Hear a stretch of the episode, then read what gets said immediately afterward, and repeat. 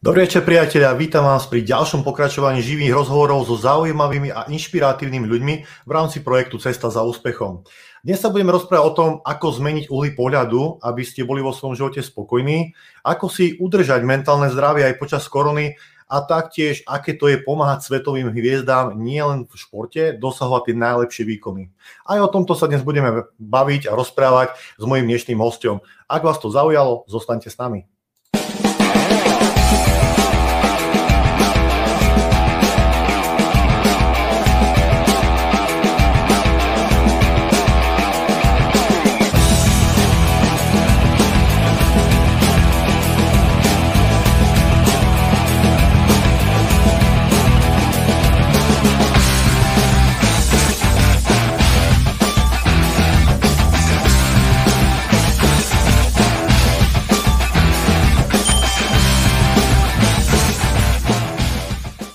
Ahojte, moje meno je Tomáš Kromka, som autorom jedinečného projektu Cesta za úspechom a budem vás na tejto inšpiratívnej a objavnej ceste sprevádzať.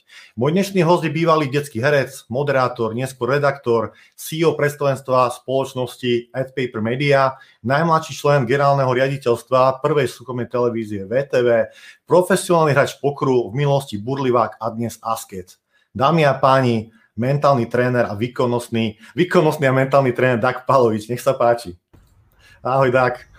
Ahoj Tomáš, čaute. Ja ešte to tu posuniem to, to, trošku. Toľko toho bolo veľa, až som, až, až som to nezvládol skoro prečítať. No tak je toho veľa možno, ale tak je to aspoň že tak, že z každého rožku trošku, že je to také pestré celé. No to, to máš pravdu. Ja keď som sa dneska pýtal ľudí, že čo by bola otázka, ktorú by si sa Daga spýtali? Väčšina ľudí mi povedala, prosím ťa Tomáš, čo je to ten výkonnostný tréner a ten mentálny tréner? Tak Dag, prosím ťa vysvetli, čo to je vlastne byť výkonnostným a mentálnym trénerom? No, v angličtine to vyznie ako mindset and performance alebo and high performance coach. Ja som si na tak nezamýšľal, lebo ja, ja svojím spôsobom mám veľmi ťažko definovanú tú, tú, tú misiu alebo to poslanie alebo tú prácu, ktorej sa venujem. A z môjho pohľadu je to človek, ktorý napomáha iným ľuďom dosahovať maximálny výkon a zároveň dosahovať správne nastavenie mysle. To znamená, aby nás neoplňali vonkajšie okolnosti, aby sme sa vedeli koncentrovať, fokusovať, aby sme neboli rozptýlení, aby sme vedeli ako relaxovať, ako sa správať s úctou a rešpektom k nášmu telu, aj k nášmu okoliu. To znamená, ako žiť ten život e, tak, aby sme neubližovali sami sebe, aby sme nerobili sami sebe zle, aby sme sami sebe nevytvárali prekážky, ktoré nám bránia dosiahnuť ten maximálny výkon, ale aby sme jednak dosahovali ten maximálny výkon, či už v našej profesii, v športe, alebo v škole, ale rovnako tak, aby sme boli dobrý človek a žili dobrý život. Uh-huh. Aké situácie bežne rieši taký mentálny tréner vo svojom živote, teda profesnom? No, v mojom živote alebo v živote tých športovcov? V tvojom profesnom, to znamená, že máš nejakého klienta a čo také bežne rieši s takýmto klientom? Nejakých Ale ja nemám klientov, to musím v prvom rade povedať, že my, to, my fungujeme úplne inak, my nefungujeme ako, ako firma, nie je to vôbec žiadny biznis pre nás takže to nie sú klienti a ja, ja nie som žiadny dodávateľ. Ja mám kamošov, ja mám kamošov, s ktorými sa rozprávam o živote a ktorým sú napomocní, ktorým predstavujem iné uhly pohľadu, ktoré možno na prvý pohľad oni nevidia alebo si nevedomia. Ja im nasvietím taký pohľadu veľkým, veľkým reflektorom, obrazne povedané, celok, zároveň laserom, konkrétnu vec a hovorím im, ak spravíme toto, máme takéto následky, dôsledky, napríklad, keď toto, tak takéto. A veľa pracujeme s otázkami a odpovediami. To znamená, že veľakrát sa pýtam, aby, aby na tie riešenia prišli ľudia sami, ale ono je to taký mix medzi coachom, mentorom, sprievodcom. Je to veľmi ťažko špecifikovateľné práve v tomto našom projekte. Chcel som sa spýtať, že kto sú tvoji klienti, ale už si ma akože e, upratal. Dobre, kto sú tvoji kámoši? kámoši, s ktorými spolupracujem, tak je ich veľmi veľa a pôsobia po celom svete. Momentálne spolupracujem s slovenskou reprezentáciou vo futbale Ačkom pre prípravu na majstrovstvá Európy a na kvalifikáciu na majstrovstvá sveta.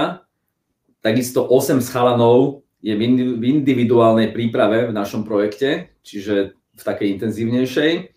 Takisto sú to hokejisti, konkrétne to je Slovenská 20 S tými som strávil dva týždne naživo v Bubline a dva týždne online pred majstrovstvami sveta a na majstrovstvách sveta 2021, aj keď to bol teda december roku 2020. Uh, Janko Volko náš slovenský Bolt, náš slovenský šprinter, rekorder, 21-násobný rekorder slovenský, Janik Volko, s tým už to ťaháme dva roky. Tretí rok mám na starosti mentálnu prípravu všetkých reprezentačných brankárov slovenských reprezentácií od Slovensko 15, 16, 17, 18 po Slovensko 20. Tam sa pravidelne zúčastňujem treba z výcvikových táborov, taký sa to volá VTčka, čiže kempov pre brankárov, takisto online pre nich riešime veci a podobne. A No, ešte k tomu patria aj niektorí umelci, väčšina z nich ale nie, nie je tak zverejnená, lebo veľa z nich nechce, aby sa vedelo, že riešia so mnou veci, lebo by to vyznelo pre ľudí divne. A sú to známi umelci aj od nás, aj zo zahraničia. A okrem toho sú to aj biznismeni a entrepreneurs, čiže neviem, ako to nazvať podnikatelia, ale ten entrepreneur vyznie tak viac, e, kto vie anglicky, tak vie, ako sa to myslí. Mhm. Tak je to aj ten takýto sektor. A potom ešte komunikujem dokonca aj s jedným americkým senátorom, kongre- s jedným senátorom americkým, s ktorým riešim, e, s ktorým riešim nejaké mediálne veci. Uh-huh. A ty si nebol vždy e, teda mentálny tréner a ani, uh-huh. ani ten profesný coach. E, ty si začínal ešte veľmi dávno a ľudia, ktorí ťa poznajú z TV obrazovky, ťa poznajú ako detského herca, neskôr moderátora a ako tento život zmenil, alebo ako tieto skúsenosti, ktoré si ako detská hviezda načerpal, ako zmenili tvoj život? Ja neviem povedať, ako zmenili môj život, ale viem povedať, že z každej skúsenosti, ktorú som absolvoval v živote, čerpám do toho poslania, ktorému sa venujem a čerpám do tej práce, ktorú robím. To znamená, že všetko, čo som v živote zažil, či už to bolo pracovné alebo súkromné, má vplyv na to, čo teraz robím. To znamená, že mám obrovskú, veľmi bohatú skúsenosť životnú a tu teraz pretavujem do sveta v takej užitočnej forme. Čiže, čiže som napomocný a to je to, čo ma najviac baví na tom všetkom. Uh-huh. A aké to bolo byť takou hviezdou predsa v detstve? Ako, bol si mladý chalan, mal si 13 rokov, keď si moderoval, myslím, to bola pionierská lastovička. Aké to bolo to prežívanie teda, takého, takéhoto úspechu v detstve? ono hlavne by som to nenazval, že vtedy to bola nejaká sláva alebo niečo také, alebo že by som bol hviezda. Ono je pravda, že Pionierská lastovička bola jediná relácia v televízii pre mladých vtedy. To bola pre nás ročných, pre tínedžerov. To bola jediná, jediná relácia na slovenskej televízii a teda v československej televízii, ktorá bežala každú sobotu do obeda. Ja neviem, keď som hral v Kadrozdenom Bradovi, tak tiež sa stalo, že niekto ťa spoznal ako na tej ulici alebo v tom trolejbuse, ale nebolo to nejak prehnané, bola to úplná pohoda Čiže by som nepovedal, že to malo nejaký taký vplyv. Mal som vždy takú pohodu celý život. Uh-huh. Či som robil v médiách, v rádiu, v televízii, či som hral poker, či som bol v top managemente, tak ja som to mal vždy veľmi v pohode a veľmi v čile. Čiže robil som roboty, ktoré bežne teraz na, na západe sú spojené s nejakou väčšou medializáciou a väčšou pozornosťou, ale ja som mal také dobré šťastie v živote, že mňa tá medializácia nezasahovala negatívne mimo to, že som si kedysi som sa veľmi nosil a som si myslel, že som niečo viac ako niekto iný, keď som mal ten vek a tú neskúsenosť, to je pravda, to sa mi stalo, ale, ale nebolo to nikdy prehnané. Moji kamaráti, speváci, speváčky, muzikanti, tí to majú oveľa ťažšie, tým, keď sa športovci, tam sa niekde zjavíme s nimi, tak oni majú fotku za fotkou, podpis za podpisom. Ja som sa vždy tak smial, s mojimi kamošmi, repermi, s ktorými som strávil veľa rokov po koncertoch, dozadu tak 5-10 rokov, a ešte teda stále niekedy vybehnem, že keď sa fotili oni, tak tam boli davy dievčat a keď tam niekto zbadal mňa, tak tam boli, tak tam sa zastavili takí dvaja, traja pokroví fanúšikovia, takí chlapci a mali sme to vybavené. Ale samozrejme v končnom dôsledku to moje bolo veľa príjemnejšie, pretože to nezaťažovalo a tí ľudia, ktorí majú fakt tú slávu reálnu navonok, hej, ten fame nejaký, tú, tú mediálnu, to mediálne poznanie veľmi silné, tak e, pre, to nie je nič príjemné, dá sa povedať. Tam, a väčšina z nich by som až povedal, že s tým má trošku problém. Uh-huh. A ty si potom zase zmenil svoj život, išiel si už do manažmentu, už si išiel robiť podnikateľ, už si proste makal na biznise. Uh, ako sa k tomu dostal? Blafom. Konkrétne, konkrétne ku práci, ktorej som sa venoval 4 roky, tam som preto som aj skončil v Rakúsku právo trošku skôr. Ja som sa stal generálny riaditeľ SP Media International pre Čechy Slovensko blafom. Ja som sa tam len tak zo srandy ozval, sa mi páčilo ich logo. Ja som pôvodne chcel osloviť stránku šéfko.de, že spravím portál o varení na Slovensku. To je v roku 2000 sa bavíme, ale hej, keď ano. žiadny portál o varení neexistoval na Slovensku. A ja som chcel od nich sa s nimi dohodnúť, by sme dohodli. A zbadal som tam také tri feferónky na tej stránke, tak som sa tam klikol a pozerám, že reklamu nás predáva Ed Pepper. A firma bola v 11 krajinách a podobne, tak ja som napísal, moja firma sa volala Media World Group, to znelo neskutočne zaujímavo. A ja som teda s nimi komunikoval najskôr pod menom suseda môjho, potom kamošky jednej a potom až sa dostal Palovič na scénu, ktorý tam bol samozrejme bez zamestnancov a celá firma som bol iba ja. Keď prišli Nemci z Nemecka sa pozrieť ako na Slovensko a na založenie firmy, keď sme mali takú recepciu slavnostnú 100 hostí, tam ešte bola za Smotanka, všetko, tak to sme mali vlastné priestory, ale keď prišli dva mesiace predtým, iba tak do Bratislavy, tak e, sme prerábali akurát kancelárie, som im nemohol ukázať kancelárie, lebo sme mali akurát rekonštrukciu. A oni mi to zastúpenie naozaj dali. A 4 roky som, e, som, som tú firmu viedol a mali sme najväčších klientov na Slovensku v rámci reklamy v tej dobe. A teda blav, čistý blav.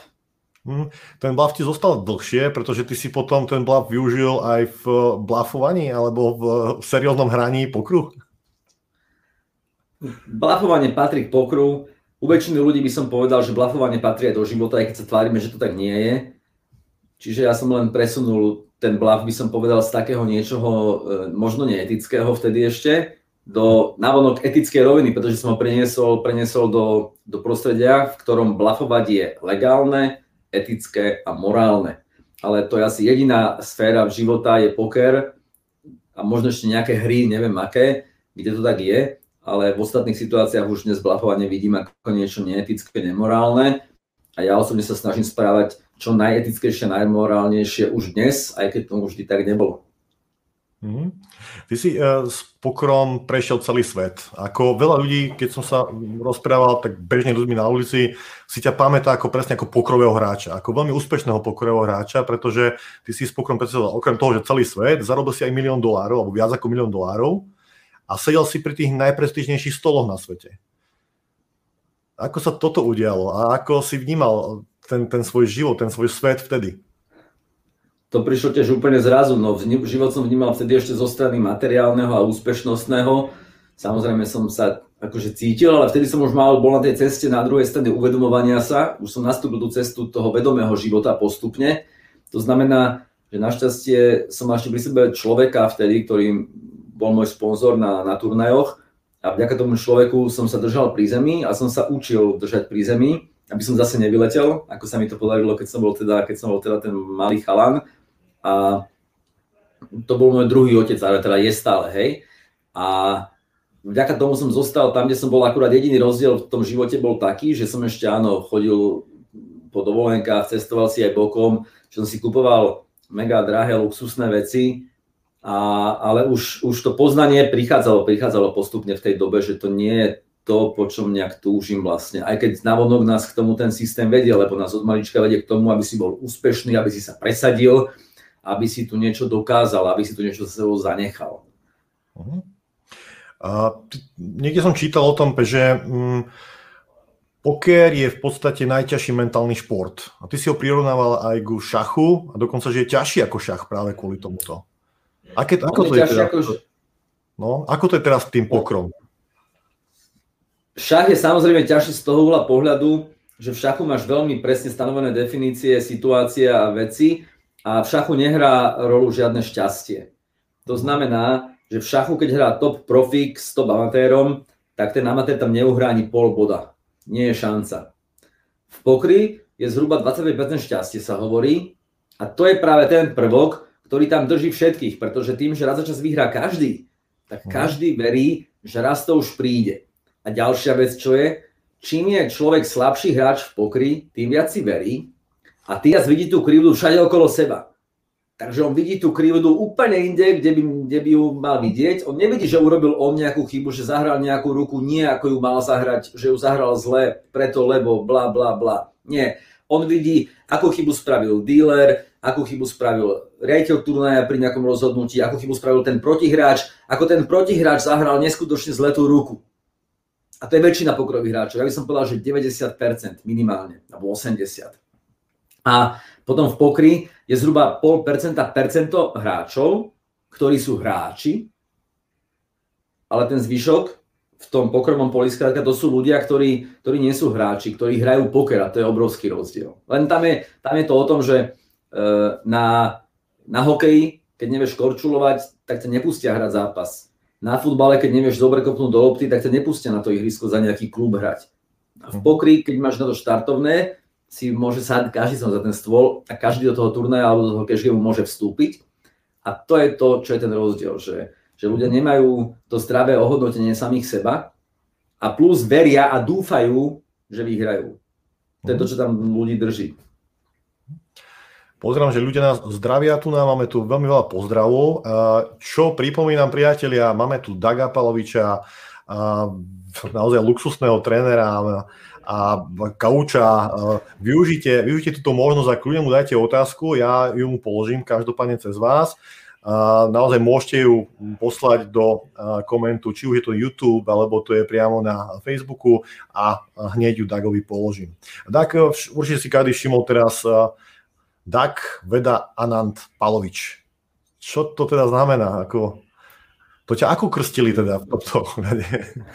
Veda Anand som dostal v Indii pred tuším tromi rokmi, o dva pol rokmi od gurua, u ktorého som sa učil jogu, meditácie a takéto veci. Ja si tie meditácie som sa neučil, lebo tie sa nedajú naučiť svojím spôsobom, ktorý ma viedol k meditáciám alebo navigoval pri tých meditáciách a u ktorého som sa učil za jogového učiteľa Znamená to po anglicky blissful knowledge, ušlachtilá vedomosť. A ten guru ti dáva to meno podľa toho, ako sa s tebou celú tú dobu rozpráva, ako na neho vplývaš, ako ťa vidí, pozoruje, sleduje, tak podľa toho každému svojmu žiakovi na záver dá joginské meno.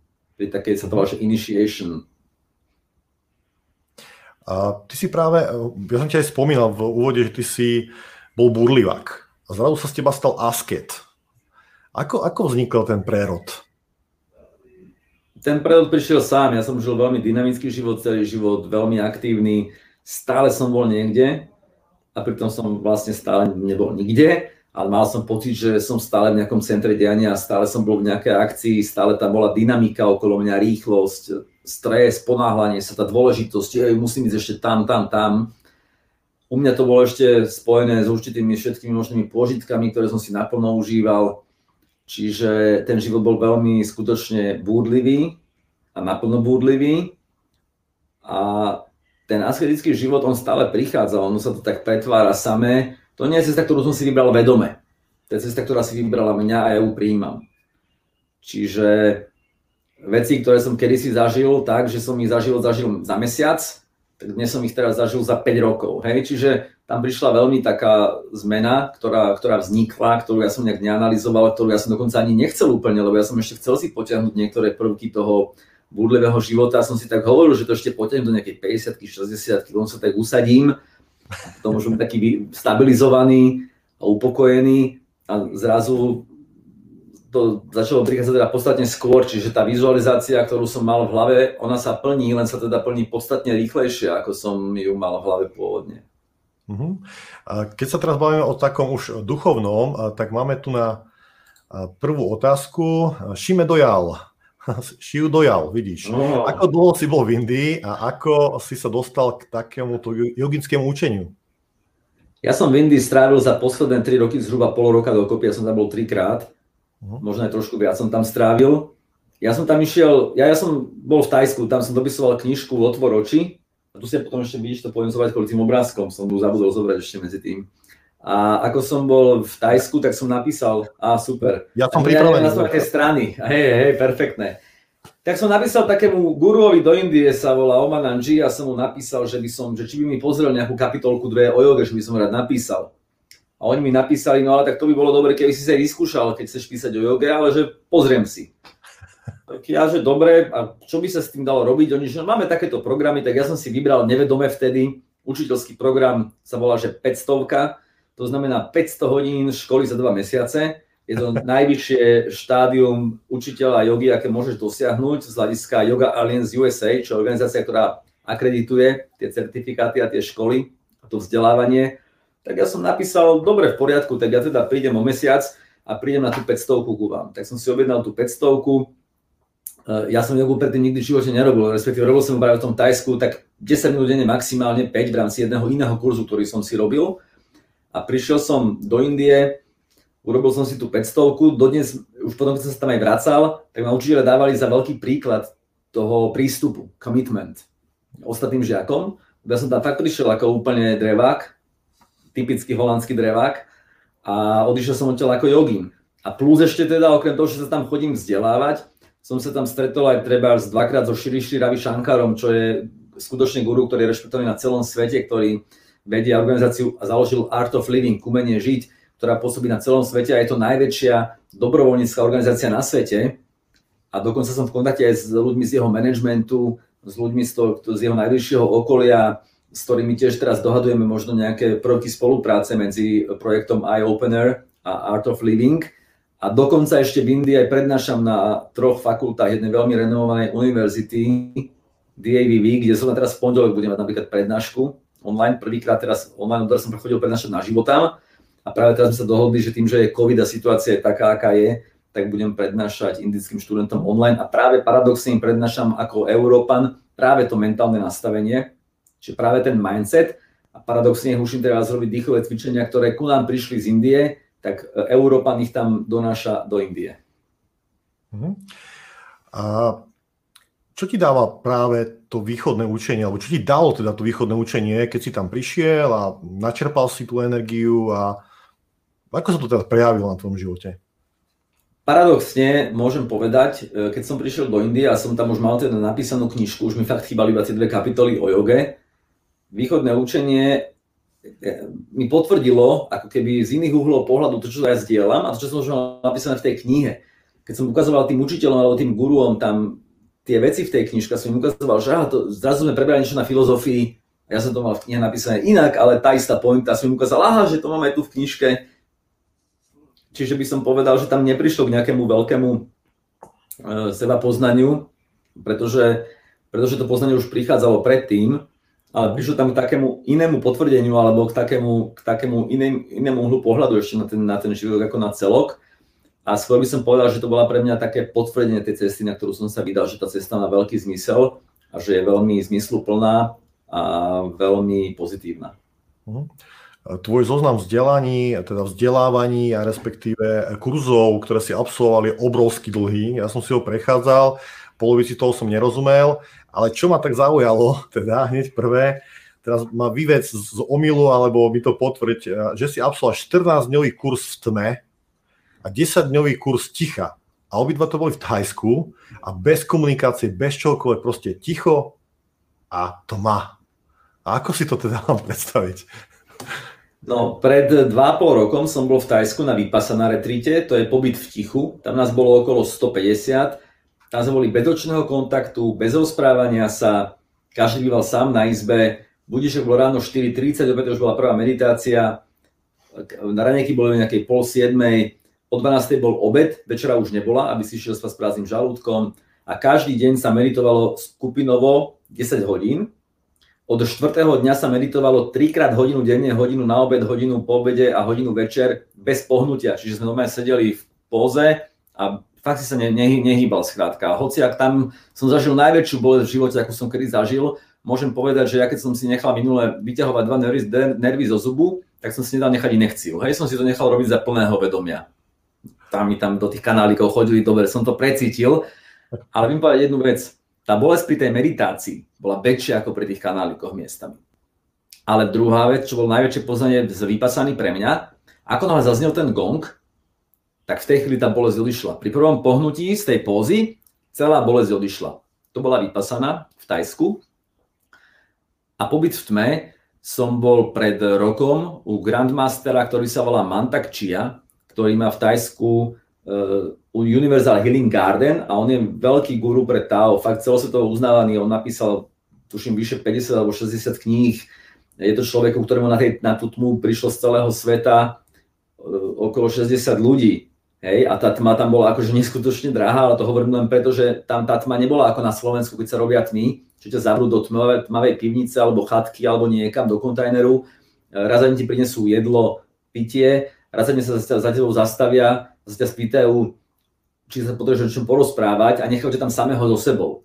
To je taká samopoznávacia tma. Tu som nepotreboval, pretože ja samého seba poznám veľmi dokonale, aj so všetkými navonok temnými aj svetlými stránkami. Ja neutekam sám pred sebou, ja poznám všetko, čo je vo mne. Skutočne všetko a priznám si to. Nebojujem s tým, neutekam pred tým.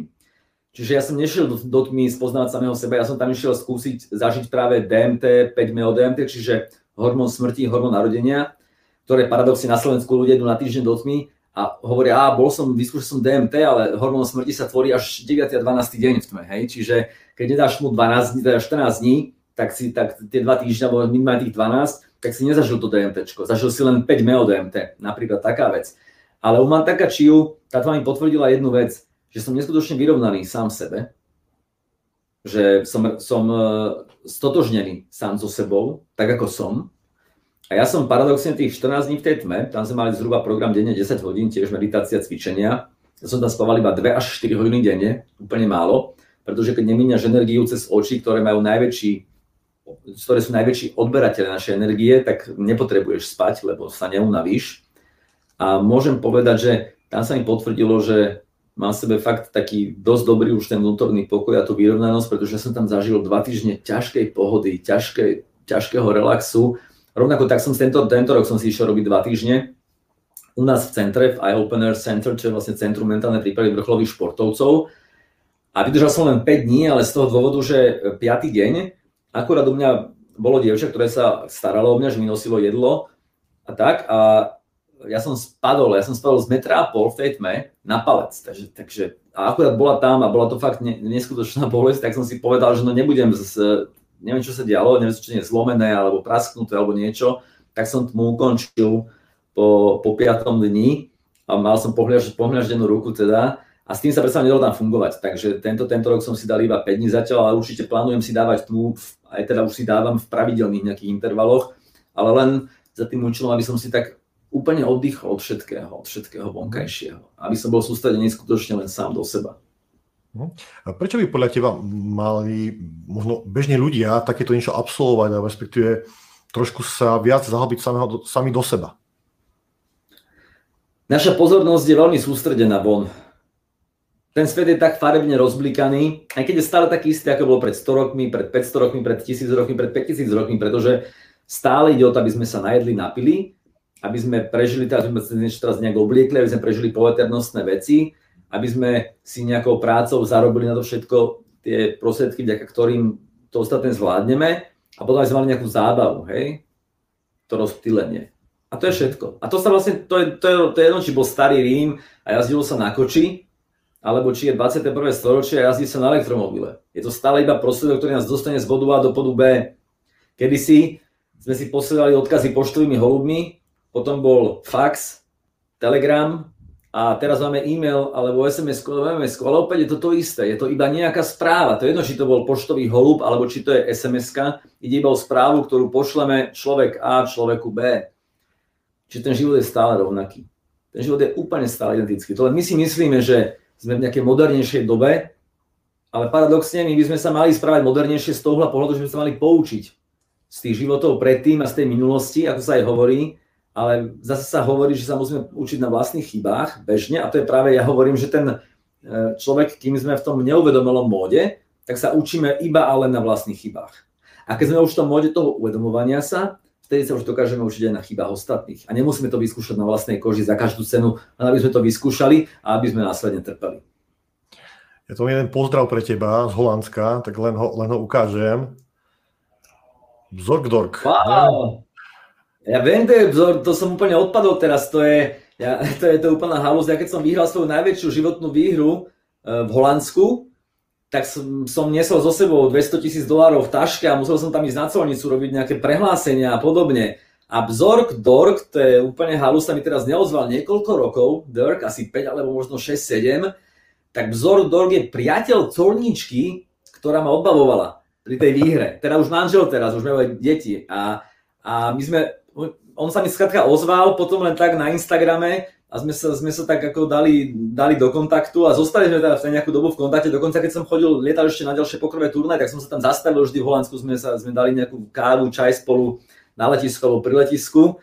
So, nice greetings to Bzorg Dorg if you are still online. It's pleasure to see you and it was just really, really a big pleasure to see your name. And I wish you the best moment of now and for sure I'm gonna text you after the show. Áno, takže Dak teraz odkázal do Holandska, pár pekných pozdravov. Super, takže eh, je to, je to veľmi príjemné. Aha, poslal ti srdiečko. Takže uh, áno, som rád, že tento program sa vysiela aj v Holandsku. to je veľmi príjemné vedieť. Tak, a ešte vzor nevie po slovensky samozrejme, takže on to má len vizuálne. Áno, áno. A, takto, zase sa dotkol, zase dotkol pokru a je tu ešte jedna otázka o pokre a, od Pala. Ahoj, akého najväčšieho turnaja v pokri si sa zúčastnil a ako dlho trval?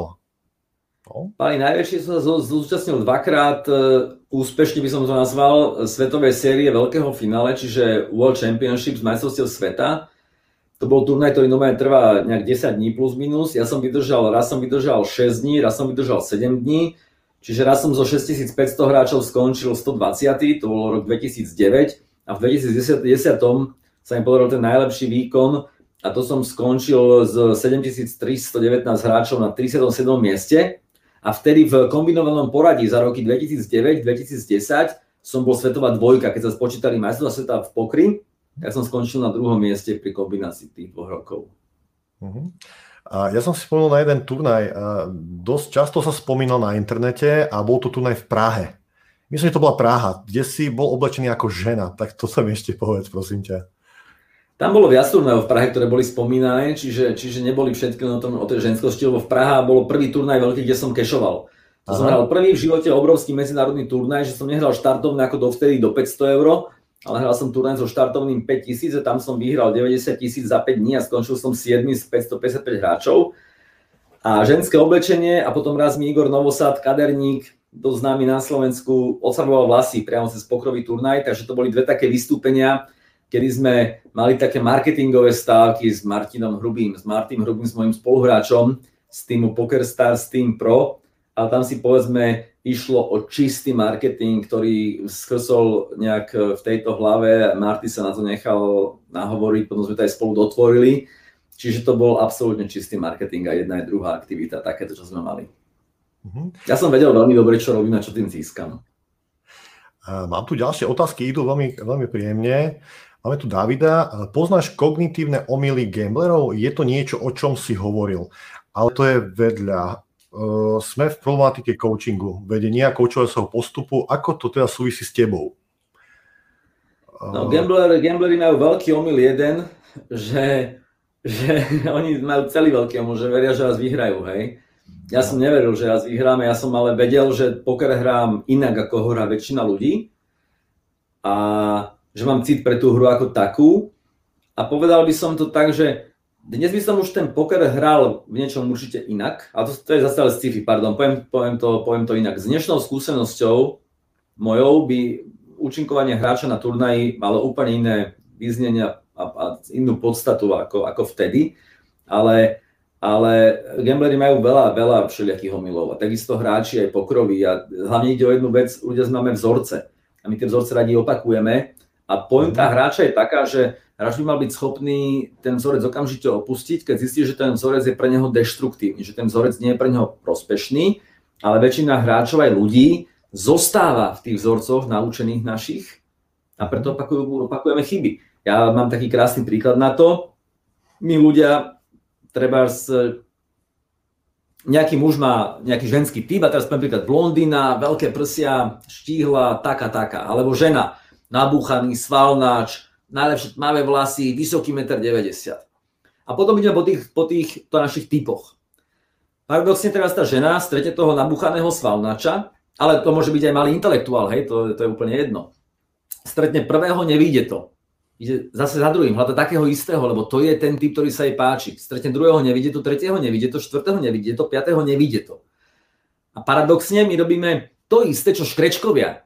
My sa smejeme škrečkom, akí sú hlúpi, sprostí, akí ako nemajú nič v tej hlave, že oni tam behajú v tom kolečku do kolečka stále a dokážu tam behať veľmi dlho, bez toho, aby tam mali nejaký zmysel. A my sa im smejeme, že akí sú smiešní. A my ľudia robíme presne to isté.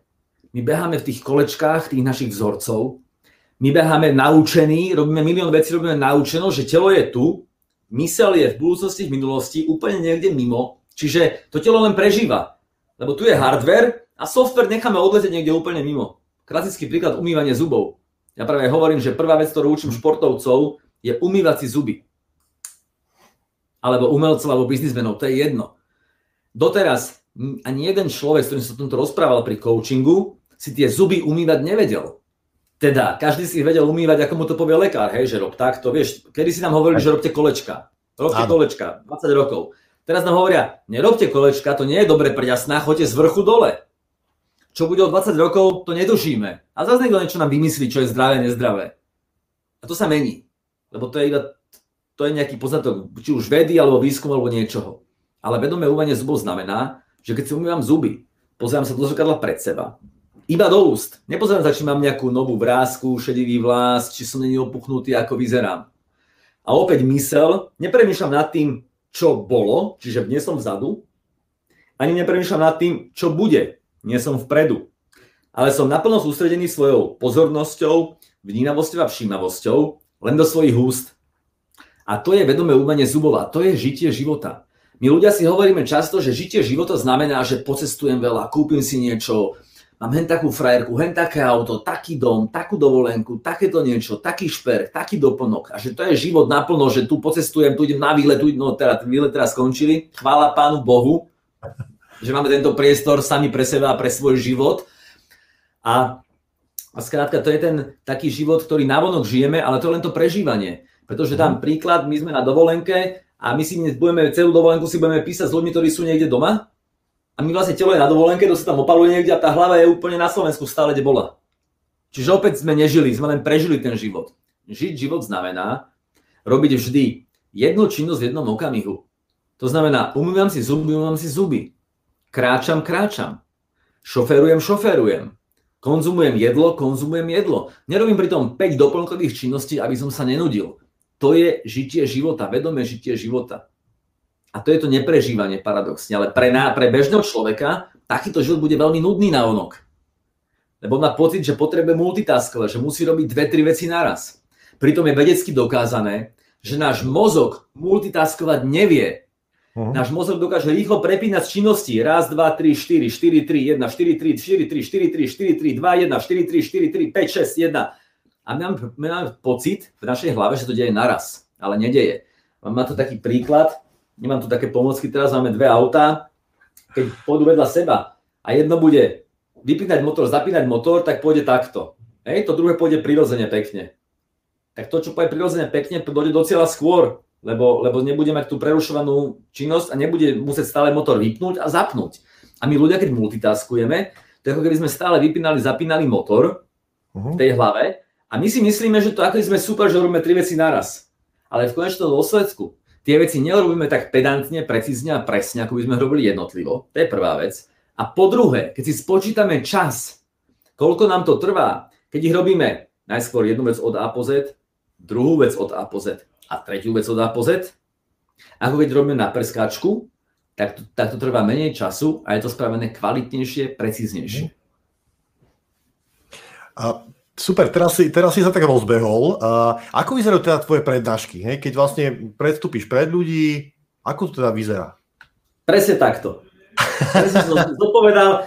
Túto otázku ti neviem zodpovedať lepšie ako tým, čo si práve videl. Ja keď som vo Flove, ja som vo Flove, neexistuje pre mňa nič iné. To je jedno, či prednášam 15-ročnému študentovi, uh-huh. alebo nejakému významnému biznismenovi alebo politikovi, alebo Janikovi Volkovi, alebo tuto vedľa sa nachádzajúcemu od Vejsby odo mňa momentálne v Taliansku Jurajovi Kuckovi.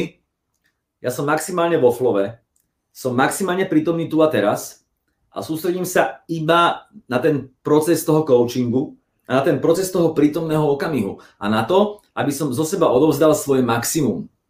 Uh-huh. To je to, čo robím. A odo mňa každý dostane to isté. Ja neviem nikomu dať menej, nikomu viac. To sa skrátka u mňa nedá. To znamená, že u mňa, kto už sa dostane do toho koučovacieho programu, kam už dnes teda je pravda, že nie je sa ľahké dostať, tak to už tam je. Dokonca by som povedal, že 90% športovcov, ktorých koučujem stále načasovo, sú, sú mladí športovci, naši nádejní, to sú tí brankári a podobne. A tí majú naše, naše všetky coachingy úplne bezplatne napríklad. Tí majú absolútne bezplatne. Dospelí športovci dávajú len príspevky. Pre firmy, áno, pre firmy som absolútne najdrahší na Slovensku. Tam tá hodinovka je niekde úplne niekde začína a končí, ako majú coachina celkovo, tam to je pravda, ale, ale nejde to zase mne. Čiže ide to na náš projekt a ja nedostávam skutočne tri, tretí rok, nedostávam žiadnu výplatu, ani žiadnu formu nejakého peňažného alebo nepeňažného plnenia. Okrem toho, že mám strechu nad hlavou, oblečenie naše merčové a jedlo pitie, tak, tak nemám z toho žiadny finančný alebo ekonomický benefit. Uh-huh. Nemám ani súkromné peniaze, to znamená, že ja si nemôžem v obchode kúpiť nejakú hlúposť, lebo ja fakt nemám súkromné peniaze. Uh-huh. Povedz niečo o tom projekte Otvor oči. Teda m, začínaš to rozbiehať celkovo, m, ako to má vyzerať, čo to má byť? To vzniklo, to vzniklo z knižky Otvor oči. Tam to je veľmi jednoduché a jednoducho povedané. Je to projekt mentálneho coachingu, aby ľudia sme vedeli dosávať teda lepšie výkony, aby sme vedeli lepšie zvládať život ako taký a učili sa žiť. Lebo paradoxne všetko, čo nás učia v detstve, či sú to rodičia, či sú to učitelia, kamoši, spoločnosť, média, tak to je, to je e, neužitočná vec za neužitočnou vecou. Pre som povedal, že nás učia sa seba poškodzovať samých, tak ako žijeme, ako by sme mali žiť tak my, my pracujeme s tým, ako sa dá žiť. Nie ako sa má žiť, ale ako sa dá žiť. To je ten rozdiel. Nikto mu nehovorím, čo má robiť.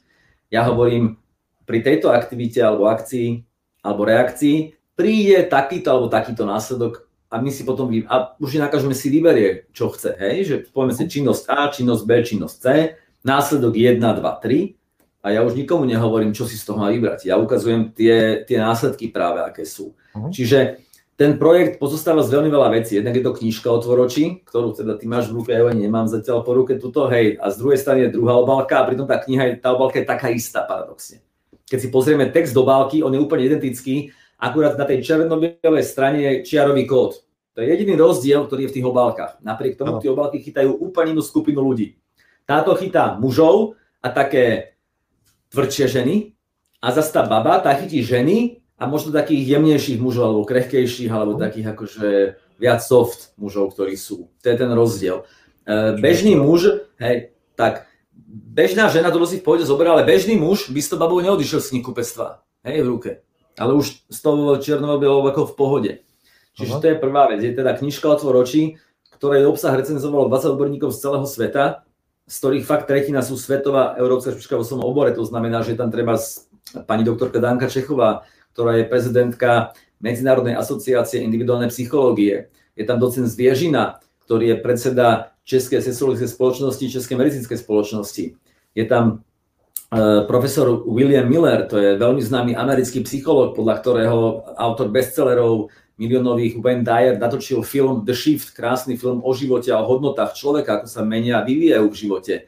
Je tam Mantak Chia spomínaný už zároveň s našim inštitútom Julom Masarovičom, čo je fakt akože špičkový učiteľ Tao, Tai Chi, Qigong, práce s energiou Chi, ktorú využívajú teda šaolinskí mnísi a takíto ľudia. Sú tam lekári, psychológovia, čiže jedna vec je knižka.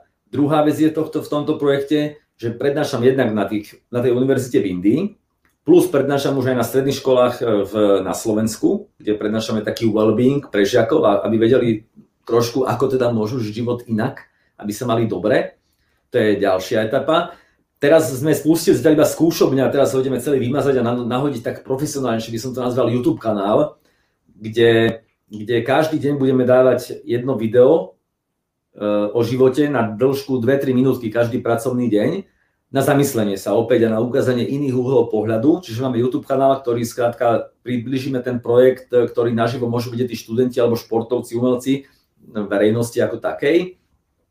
Chystáme ešte k tomu, k tej knižke také Pexesa, a vedomé karty treba, že, že budú karty s citátmi a zaujímavými vecami, a tak, že, že človek bude hrať buď Pexeso alebo treba z nejakú, nejaké kvarteto a zároveň sa tam bude niečo dozvedať, bude, bude premýšľať nad životom a podobne.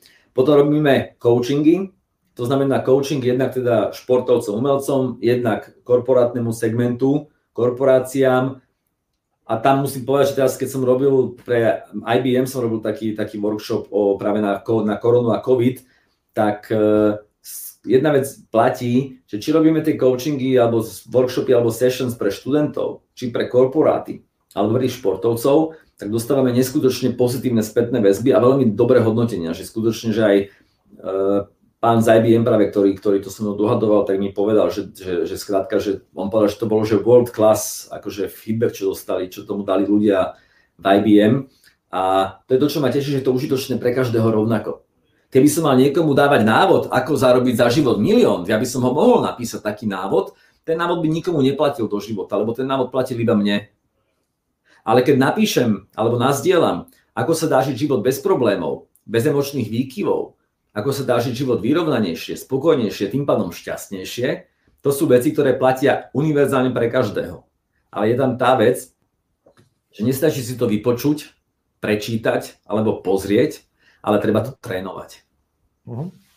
A, a potom ešte neviem, čo tam ešte všetko je, ale aha, ešte máme, pardon, ešte jedna vec. Ja. Ešte máme také centrum tej mentálnej prípravy pre vrcholových uh-huh. športovcov. Zatiaľ to máme v takej dedinke, ktorá sa volá Hontianské trstiany pri Dudinciach. Malá dedina 300 obyvateľov.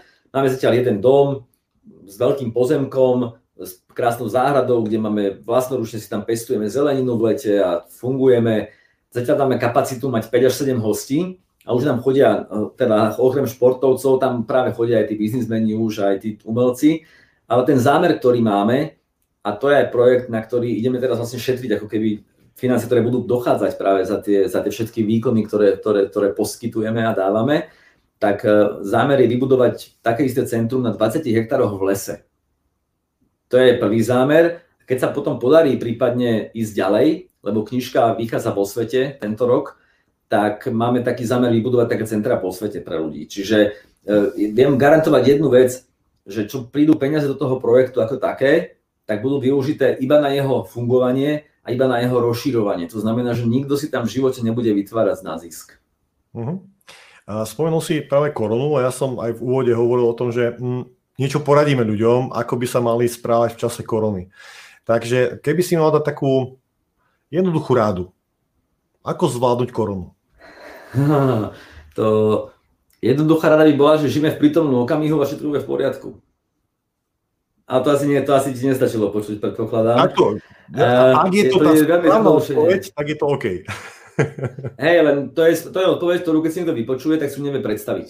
Aha. Čiže my teraz na Koru máme špeciálny modul, ale to je modul, ktorý trvá dve hodiny, kde vysvetľujem, čo robiť a prečo, s akými následkami, čomu sa vyhnúť a prečo, ako si naplánovať deň, aké robiť treba vzdychové cvičenia, meditačné cvičenia, cvičenia skrátka, ako pri pláne dňa, prečo je dôležité si vôbec deň naplánovať. E, zároveň tam vysvetľujeme to, ako meniť medzi sebou činnosti, ktoré sú ťažšie fyzicky, ľahšie fyzicky ťažšie mentálne, ľahšie mentálne. Hej? A to je vlastne dokopy celý jeden obrovský, obrovský celok. E, ja by som po, poukázal to dýchanie. Ono, môžeme urobiť taký pokus jeden na chvíľočku. A síce, aby si, aby si si to vyskúšal aj ty naživo, možno okay. trochu, a zároveň si to môžu vyskúšať aj ľudia pri, pri obrazovkách. To je jedno, či naživo alebo zo záznamu. Lebo raz mhm. vyskúšame viac ako keď stokrát počujeme. Tak je to veľmi jednoduché. Poprosím ťa, aby si si pripravil tak ruku, že pravú ruku si dáš tak, ešte sa len pozeraj, že si oprieš e, ukazovák a prostredníkom medzi obočie a budeš si blokovať dých, ale nie zo spodu dierky, keby náhodou niekomu trošku soplíku vyšlo, aby sme, aby sme nemuseli odbiehať, ale budeme si chytať nos v tejto priehlbinke, hej, tu a z tej dostane tu. Čiže ono, vyzerá to takto, keď tie prsty odmyslíme si, teraz, tak palcom zachytáme pravú dierku, áno, a prsteníkom ľavú. To je ono, perfektné. A teraz ťa poprosím, zatvor si oči a ja ťa budem navigovať a rob to, čo ti budem hovoriť a oči neotvor, oči otvoráš na záver, keď si to povieme. Pravá, nádych, 3, 4, zadrž, 2, 3, prehoď, ľavá, výdych, 3, 4, 5, 6, zadrž, 2, ľavá, nádych, nosom, 4, zadrž 2, 3, 4, pravá nosom, výdych 4, 5, 6, zadrž 2, pravá nádych 3, 4, zadrž 2, 3, prehoď, ľavá výdych 3, 4, 5, 6, zadrž 2, ľavá nádych 3, 4, zadrž, 2, 3, prehoď, pravá, výdych, 3, 4, 5, 6, zadrž, 2, pravá, nádych, 3, 4, zadrž, 2, 3, prehoď, ľavá, výdych, 3, 4, 5, 6, zadrž, 2. Ľavá, nádych, 3, 4, zadrž, 2, 3, 4, pravá, výdych, 3, 4, 5, 6, zadrž, 2. Oči máme zavreté, ruku dáme dole. Teraz sa sústredíme iba ale na svoje dýchanie a pozorujeme pocity, ktoré sa odohrávajú v našom tele. Aj žiadny pocit je pocit a žiadny pocit nie je lepší, horší, dobrý, zlý, správny, nesprávny. Každý pocit len je. Naša pozornosť ide do nášho hrudníka, do oblasti srdca, plúc. Dýchame prirodzene, ako nám je príjemné.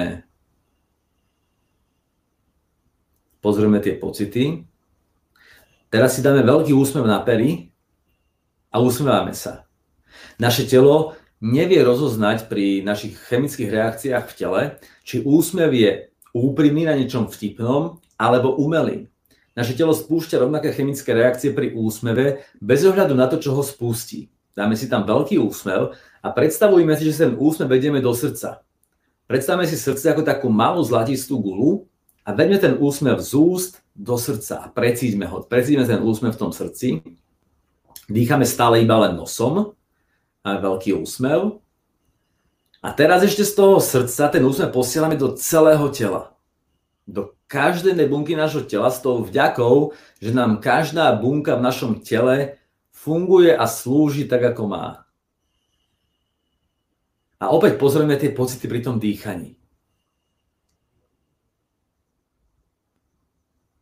Ak nám príde na nejaká myšlienka, tak si ju uvedomíme, v duchu si ju pomenujeme, za emóciou je spojená, necháme ju prejsť do minulosti, lebo sa nás netýka, nás sa týka teraz iba dýchanie.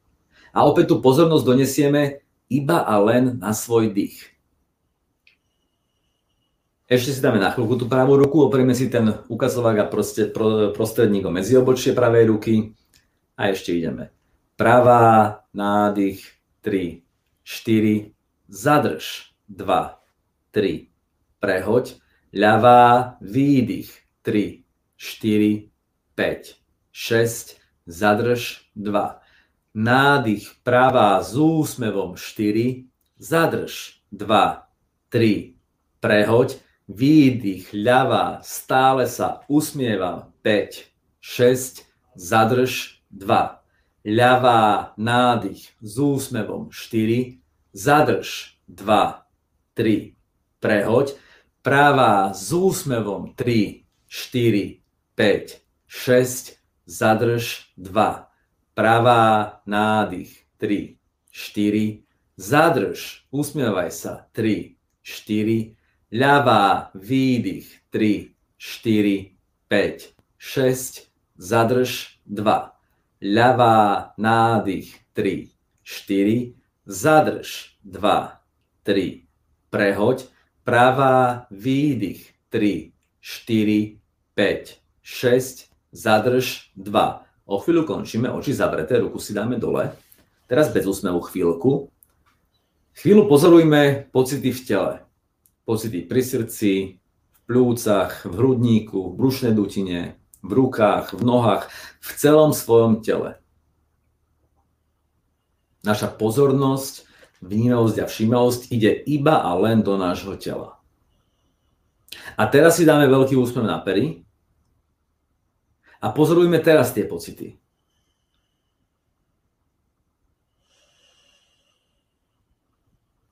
S každým nádychom si zároveň telo plníme úsmevom, pozitívnou energiou, s každým výdychom zbavujeme toxínov a to aj na mentálnej aj fyzickej úrovni. Teraz, že si pošúchame ruky, ako keby bola vonku úplná zima a chceme sa zohriať. Úplne, úplne, úplne ich šúchame. A spodnú časť dlani si priložíme teraz na oči. A, a jemne ich masírujme, také jemné kruživé pohyby. A pomaly, pomaličky, úplne pomaly, nie, nikam sa neponáhľame. A pozorujme tie pocity. Zároveň pozorujme striedanie tepla a chladu. Takto relaxujeme oči a sme im vďační za to, že vďaka ním môžeme fungovať celý deň a vidieť svet z pohľadu nášho zmyslu zrak. Super. ruky si dáme dole teraz a pomaličky oči otvorím, pozeráme na špičku nosa a vrátime sa naspäť. No, a ako sa cítiš? A, veľmi zaujímavo teda. Toto som aj nečakal, že dneska zažijem. Ale je také príjemné a to bola, tak, je to príjemné, že? A, si, a nejaké príjemné mená k tomu, tomu pocitu, ako sa cítime ešte, keby si to mal opísať? Alebo aké to bolo počas toho dýchania, alebo aké to je teraz? Božský, tak príjemne, tak uvoľnenie.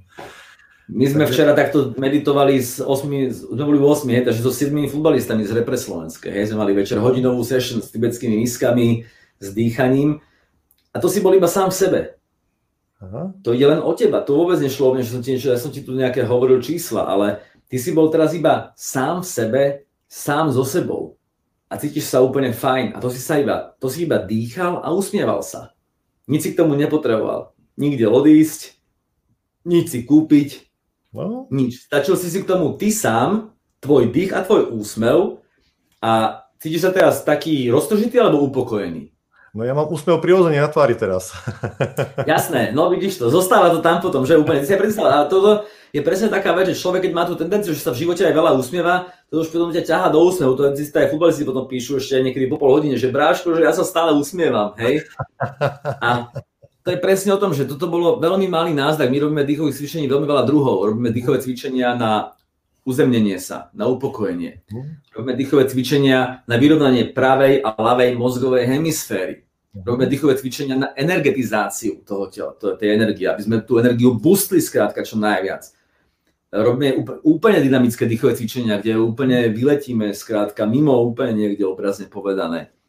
Tam bežne potom prichádza k vizualizáciám, že máme nejaké fantázie, predstavy a podobne. Toto bola veľmi malá ukážka a ako nápomocná a toto, no. toto väčšina z nás nepozná. Pritom keď máme nejaký stres alebo niečo takéto, stačí spraviť takéto dýchové cvičenie na chvíľočku a to telo sa úplne preprogramuje a vníma zrazu svet úplne inak. Ale keď ja v tom strese si ho budem podporiť, že na tým ešte budem stále premýšľať na to stresovou situáciou, tak to je, to je ako keď dáme semienka. Máme burinu a paradajku. Hej? Keď ich dáme vedľa seba, si zahradkár? Vieš čo, ja len dozerám. Hej. Dobre. Keď dáme vedľa seba burinu a paradajku a budeme ich rovnako polievať, hnojiť a sedieť na ne slnko, tak čo sa stane s tou paradajkou? Keď je vedľa nej burina 5 cm alebo 10, hej? Čo sa stane s paradajkou? Vidíš, tak až tá burina ju zlikviduje. Tá burina ju zlikviduje. áno. Aha. áno. Tá burina ju zlikviduje, zahrdú si z country. Keď dáme vedľa seba dva, ko- dva kochlíky kvetináče a do jedného dáme semienko buriny, do druhého semienko paradajky a budeme ich rovnako polievať, kultivovať, hnojiť, svietiť na ne slnkom, budú raz dve. Keď tú burinu polievať prestaneme, skôr či neskôr zahynie. Samozrejme, tá paradajka bez toho plena by bola oveľa skôr by bolo po nej. To by stačilo poviem týždeň aj po paradajke. Hej, burina vydrží možno týždeň, dva, mesiac, možno aj pol roka, možno aj rok, ale raz zahynie. A rovnako to s našimi myšlienkami. Naše myšlienky, a podľa vedcov nám ich napadne za deň okolo 50 tisíc, plus minus, tak naše myšlienky sú vlastne také semienka, paradajky a buriny. A keď ich kultujeme vedome, tak negatívne nepolievame, necháme ich rozvinúť sa, necháme ich prejsť do minulosti a odísť mhm. a kultivujeme len tie pozitívne. A tým si vyberáme sami ten život, aký je. Preto ja keď poviem, že som nemal 9 rokov zlý deň, je to naozaj pravda, ale je to len vďaka mojim uhlom pohľadu, že si ich vedome vyberám. Že sa nestotožním a nezidentifikujem s prvým uhlom pohľadu, ktorý mi napadne, ale vyberiem si ten, ktorý je pre mňa výhodný ktorý je výhodný z hľadiska následkov pre mňa a pre moje okolie, ktorým nikomu nebudem ubližovať, nikomu robiť zle. Nielen cudzím, ale ani sám sebe. Ale my ľudia sme naučení v našich vzorcoch bežne reagovať podľa prvej myšlienky a prvej emócie. A sme, v tomto prípade sme otroci myšlienok a emócií. V tom druhom prípade sme ich parťáci, alebo sme ich pánmi a sami si vyberáme, čo ako bude Čiže mne keď niekto odpovie na otázku, ja teraz sa nepýtam nikoho, ako sa máš, hej, ale poznám tie odpovede a veľa ľudí píše, že, alebo povie, že o, raz tak, raz tak podľa nálady. To je pravda. Ale vedomý človek vie, že tú náladu nemá, ale si ju vytvára. Uh-huh. A vedomý človek prevezme zodpovednosť za to vytváranie tej nálady. Čiže vedomý človek si tú náladu vytvorí vedome. Nevedomý človek vezme prvú myšlienku, prvú emóciu a ubije samého seba. A samého seba dá do negativity to isté otázka, ako sa máš. Otázka, ako sa máš, je úplne najlepšie, čo môže byť, pretože ak sa má niekto zle, začneme vedome polievať tú jeho burinu, tú, to semienko tej buriny a ten chudák človek tam raz sedí a ešte ten strom buriny rastie nad ním. A keď sa niekto má zle, tak to vidíme v očiach, na čo sa to budem pýtať, na čo mu to máme pripomínať, aby to riešil. To je to isté, keď sa niekoho budeme vyrozprávať. Vieš, že máme prorok, sa vyrozprávame. To je to isté. Navonok nám odlahne, lebo sme na niekoho presunuli trošku našich, e, neviem to teraz povedať e, tak priateľne mediálne, Aha. negativít, nazvime to negativít, uh, a, a sme sa ich trošku ako keby zbavili, ale sme ich zároveň sebe popolievali. To znamená, že v nás zapustili silnejšie korene a viac vyrástli. Uh-huh. Keď začalo niečo negatívne a už sa, tak a nevieme, nevieme s tým nič spraviť, lebo to sú vonkajšie okolnosti, tak jediná reálna cesta, užitočná a prospešná pre nás je nechať to prejsť do minulosti, s tým, že s tým nič nespravíme a pozornosť priniesť opäť do prítomného okamihu. Takisto ešte posledná vec k tomuto je taká, že športovec, ktorý je neuvedomelý, keď zlekopne penaltu, bude rozmýšľať deň, dva, týždeň, mesiac, pol roka, rok, dva roky, tri roky, ako ju mohol kopnúť inak. A keby som ju kopol, tam by som dal gol, keby tak by som dal gol, keby tak by som dal gol. A to robíme veľa, mnohí z nás. Uvedomelý prístup je jeden. Keď už som tú penaltu kopol zle, OK, kopol som mu zle. Uvedomelý prístup znamená, že si zvážim, ako ju kopnem najbližšie za tej istej okolnosti tú loptu. To je, to je uvedomilý rozhovor. Ten rozhovor, to je uvedomelé vnímanie veci. Už som tam videl odbery, neviem, mi to začalo ten, ten král, ak sa rozhovor páčil, nepáčil, neviem čo, tak som sa, to, a už som sa hneď vrátil do prítomného okamihu, som uvedomil, že mňa sa netýka vôbec tam vytiahol text. Ten sa ma vôbec netýka. Nie, to ja som sa vytiahol, ty ma nemôžeš vytiahnuť von.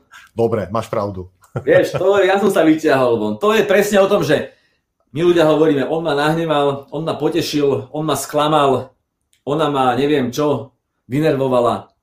To je veľké klamstvo samého seba. Ja som sa nahneval, ja som sa potešil, ja som sa vynervoval. Uh-huh. To je realita. Ale nám sa ľahšie povie, že ma niekto sklamal, niekto nahneval a dáme tú zodpovednosť mimo seba. Za našu emóciu vlastnú. My chudáka niekoho obviníme, že nám vytvoril emóciu, ktorú sme si tvorili sami. Uh-huh. A my žijeme bohužiaľ ten život takto naučeno a veľmi deštruktívne a robíme sami sebe zle. Milí diváci, vidíte, že DAX sa rozbehol, a ten čas nám úplne utekol, a, ale ešte predsa len jednu otázku na záver, Dag, lebo už náš čas naozaj nás tlačí, by bola, že čo by si odporúčal ľuďom, ktorí chcú byť úspešní? Otázka je, ako byť úspešný, vieš. Uh, úspech vonku si ho nenájdeme nikdy, lebo úspech vonku znamená, že chceme stále ďalší úspech a väčší úspech a ďalší úspech a väčší úspech. Čiže ja by som odporučil teraz, ne, ako nech to vyzne hoci ako, tak nemusí to byť práve knižka Otvor oči, ale napríklad viem povedať jednu vec, že kniha Otvor oči fakt prináša veľmi užitočné typy, ako ten život žiť a je veľmi užitočná do života, veľmi praktická. Ale opäť, nestačí ju prečítať, nestačí si ju len tak pozrieť, treba ju trénovať. Ja to dokonca tej knihe aj, aj otvorene píšem, že toto nie je kniha zázrakov, ktorá vám slúbi zmenu zajtra alebo o mesiac. Je to kniha, ktorá vám prinesie do života tú zmenu vtedy, keď to budete trénovať, aplikovať a podobne. Čiže ešte jedna informácia možno ku knižke, že vychádza ten, tento rok, verím, že to bude apríl, maj, druhý diel, mhm. otvor oči. A ešte teda už je hotový anglický preklad, takže ideme do sveta s knižkou. A teraz, teraz momentálne rokujeme vlastne s najväčším vydavateľstvom na svete o indickom trhu, tak uvidíme, ako to dopadne. Nedopadne to už je v rukách vesmíru, ale už sa dokončuje aj český preklad, dokončuje sa už preklad do hinčiny, do, do hindi, ten už sa dokončuje tiež a ešte sa robí aktuálne preklad, už sa začal do švedštiny a čo skoro začíname francúzštinu, takže uvidíme, že čo to spraví vo svete. Tak dúfam, že to bude naozaj veľká a príjemná diera. A potom verím ešte, že na, práve na tom webe Otvor oči to nie je žiadny komerčný web, nie je to žiadna obchodná aktivita, to je vlastne web stránka nášho projektu. Tam je link aj na ten YouTube kanál, ktorý je na YouTube normálne Dag Palovič a tam sú vlastne informácie o knižke, o centre, o coachingoch, o všetkom, také základné, je to webstránka, ktorú som urobil ja v začiatkoch toho projektu, ja som fakt robil všetko osobne sám, prvé dva pol roka som chodil na poštu sám, všetko som skrátka nejak e, bol odkazaný na tú, na tú svoju pomoc. A je to, to úžasnejšie, lebo som si to všetko ošlapal ako ten Baťa na začiatkoch. Takže Chceme na tej stránke otvoroči tiež priniesť práve aj na tú koronu taký kompletný recept, ktorý sme v prvej vlne robili s našimi športovcami, práve napríklad s Janinkom Volkom a s, aj s tými futbalistami, hokejistami, tak chceme ľuďom dať úplne len tak, zadarmo a skutočne so žiadnym skrytým ničím za tým, aby, aby aj bežný človek sa mohol dostať tým informáciám, ktoré bežne naživo dostane ten športovec od nás, alebo ten umelec, alebo ten biznismen, tak chceme práve, aby každý mal možnosť sa k tým informáciám dostať Takže tam práve veríme, že tá stránka Otvor oči bude také miesto, kde ľudia nájdú veľmi veľa užitočných informácií následne do života, aby si mohli pomôcť a aby pochopili, že ten život nie je taký, aký je, ale aký si ho spravia mhm. a tiež je taký, ako ho chcú vidieť. A to, keď by si možno mohol ukázať jeden obrázok z tej knižky, tuším, že H01, keď si pozrieš kapitolu, uh, lebo ja to tu nemám, Takže ja by som to nevedel ukázať iba v telefóne. Ačko, to je z tej druhej strany, čo? Hej, hej, hej, H01, tam také flašky by tam mali byť, alebo Robin Hood, no je jedno, Flašky sú? Uh, videl som ich tu, ale neviem ich nájsť teraz. Aha, už mám, za chvíľku som tam. Mám taký pocit, že to je H01. Nie som tuto, si... tu, tieto flašky? Áno, tie, ale ukážeme ešte obrázok predtým, prosím ťa. Obrázok predtým. To je táto. To je tento, super, už to vidíme. Prvý vidí človek 5 flašiek, druhý 5 flašiek ako matrioške, tretí vidí jednu flašku, štvrtý vidí 15 krúžkov, piatý 5 krúžkov a šiestý vidí 5 fľaš cez seba. Oni vidia všetci úplne niečo iné, ale keď si ukážeme tú ďalšiu stranu, oni vidia to isté. Čiže oni všetci vidia iba 5 fliaž položených v priestore, každý z iného bodu. A veľmi zjednodušene. Ak jedna flaška znamená niečo zlé a 5 fľašek niečo dobré, aby som nevidel jednu fľašu, ale 5, musím v priestore spraviť pár krokov a vidím zrazu už nie jednu fľašu, ale fľaš 5. A rovnako to je v živote.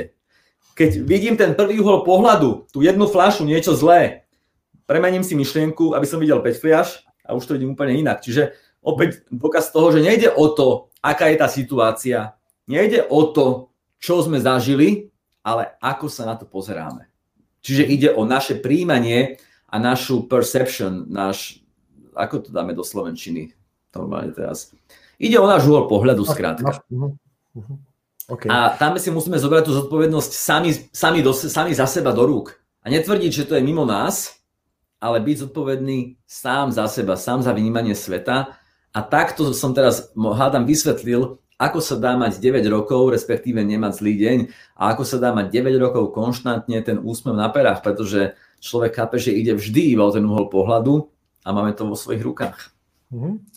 Tak, veľmi pekne ti ďakujem za tvoj čas, ktorý si nám venoval aj našim sledovateľom. Je tu veľmi veľa ešte vďaky, že úžasné cvičenia a podobne, čiže naozaj potešil si našich ľudí, takže ešte raz ďakujem veľmi pekne, momentálne do Talianska, takže pozdravuj. Hey, aj... ešte by som povedal, že áno, vedľa je Jur, Juraj Kucka, ale on, on nemá na také moc tie mediálne veci, tak som ho nechcel nejak dostávať zo zóny komfortu, ten teraz zachraňuje svet. Hej, ja som momentálne v Taliansku, kde som mal aj dve sessions s klubom AS Parma, čiže legendárny talianský klub, aj keď teraz trošku sa mu nedarí, ale mali sme dve sessions s chalami s celým mužstvom a s Jurajom Kuckom práve, a.k.a. Kuco 33, tu veľmi intenzívne makáme na mentálnej príprave a sa tu teraz držím nejaký týždeň momentálne, 2-3, netušíme koľko a odtiaľ to pôsobím teraz do všetkých kútov sveta práve z Parmy talianskej. Super. Dobre, tak ešte raz veľmi pekne ďakujem. Čauko, všetkých pozdravujem vám prajem všetkým veľa úsmevu a hlavne, aby ste boli maximálne sústredení v prítomnom okamihu tu a teraz, aby sme chápali, že ten úsmev v tom srdci si vieme vždy dať hoci kedy do toho srdca, kedy potrebujeme a najlepšie vtedy, keď máme chuť byť úplne naopak zlý, nervózny na niekoho, vtedy je dôležité sa usmiať sám do seba a priniesť si tú pozitivitu a ten dobrý pocit. Čaute. Čau, tak. Takže Ďakujem priateľa, že ste za nami vydržali až do konca. Verím tomu, že tento rozhovor bol pre vás veľmi príjemný a veľmi inšpiratívny a teším sa taktiež na ďalšie naše stretnutia. Už o týždeň tu máme ďalšie, budeme sa baviť o copywritingu, takže ak si nájdete čas, tak určite v piatok o 8. o týždeň sme tu znova. A keď sa vám páčilo toto video, určite ho nájdete na stránke Cesta za úspechom, kde nájdete aj ďalšie videá inšpiratívne, ktoré vám môžu v živote pomôcť. Takže ešte raz ďakujem veľmi pekne a krásny večer vám prajem.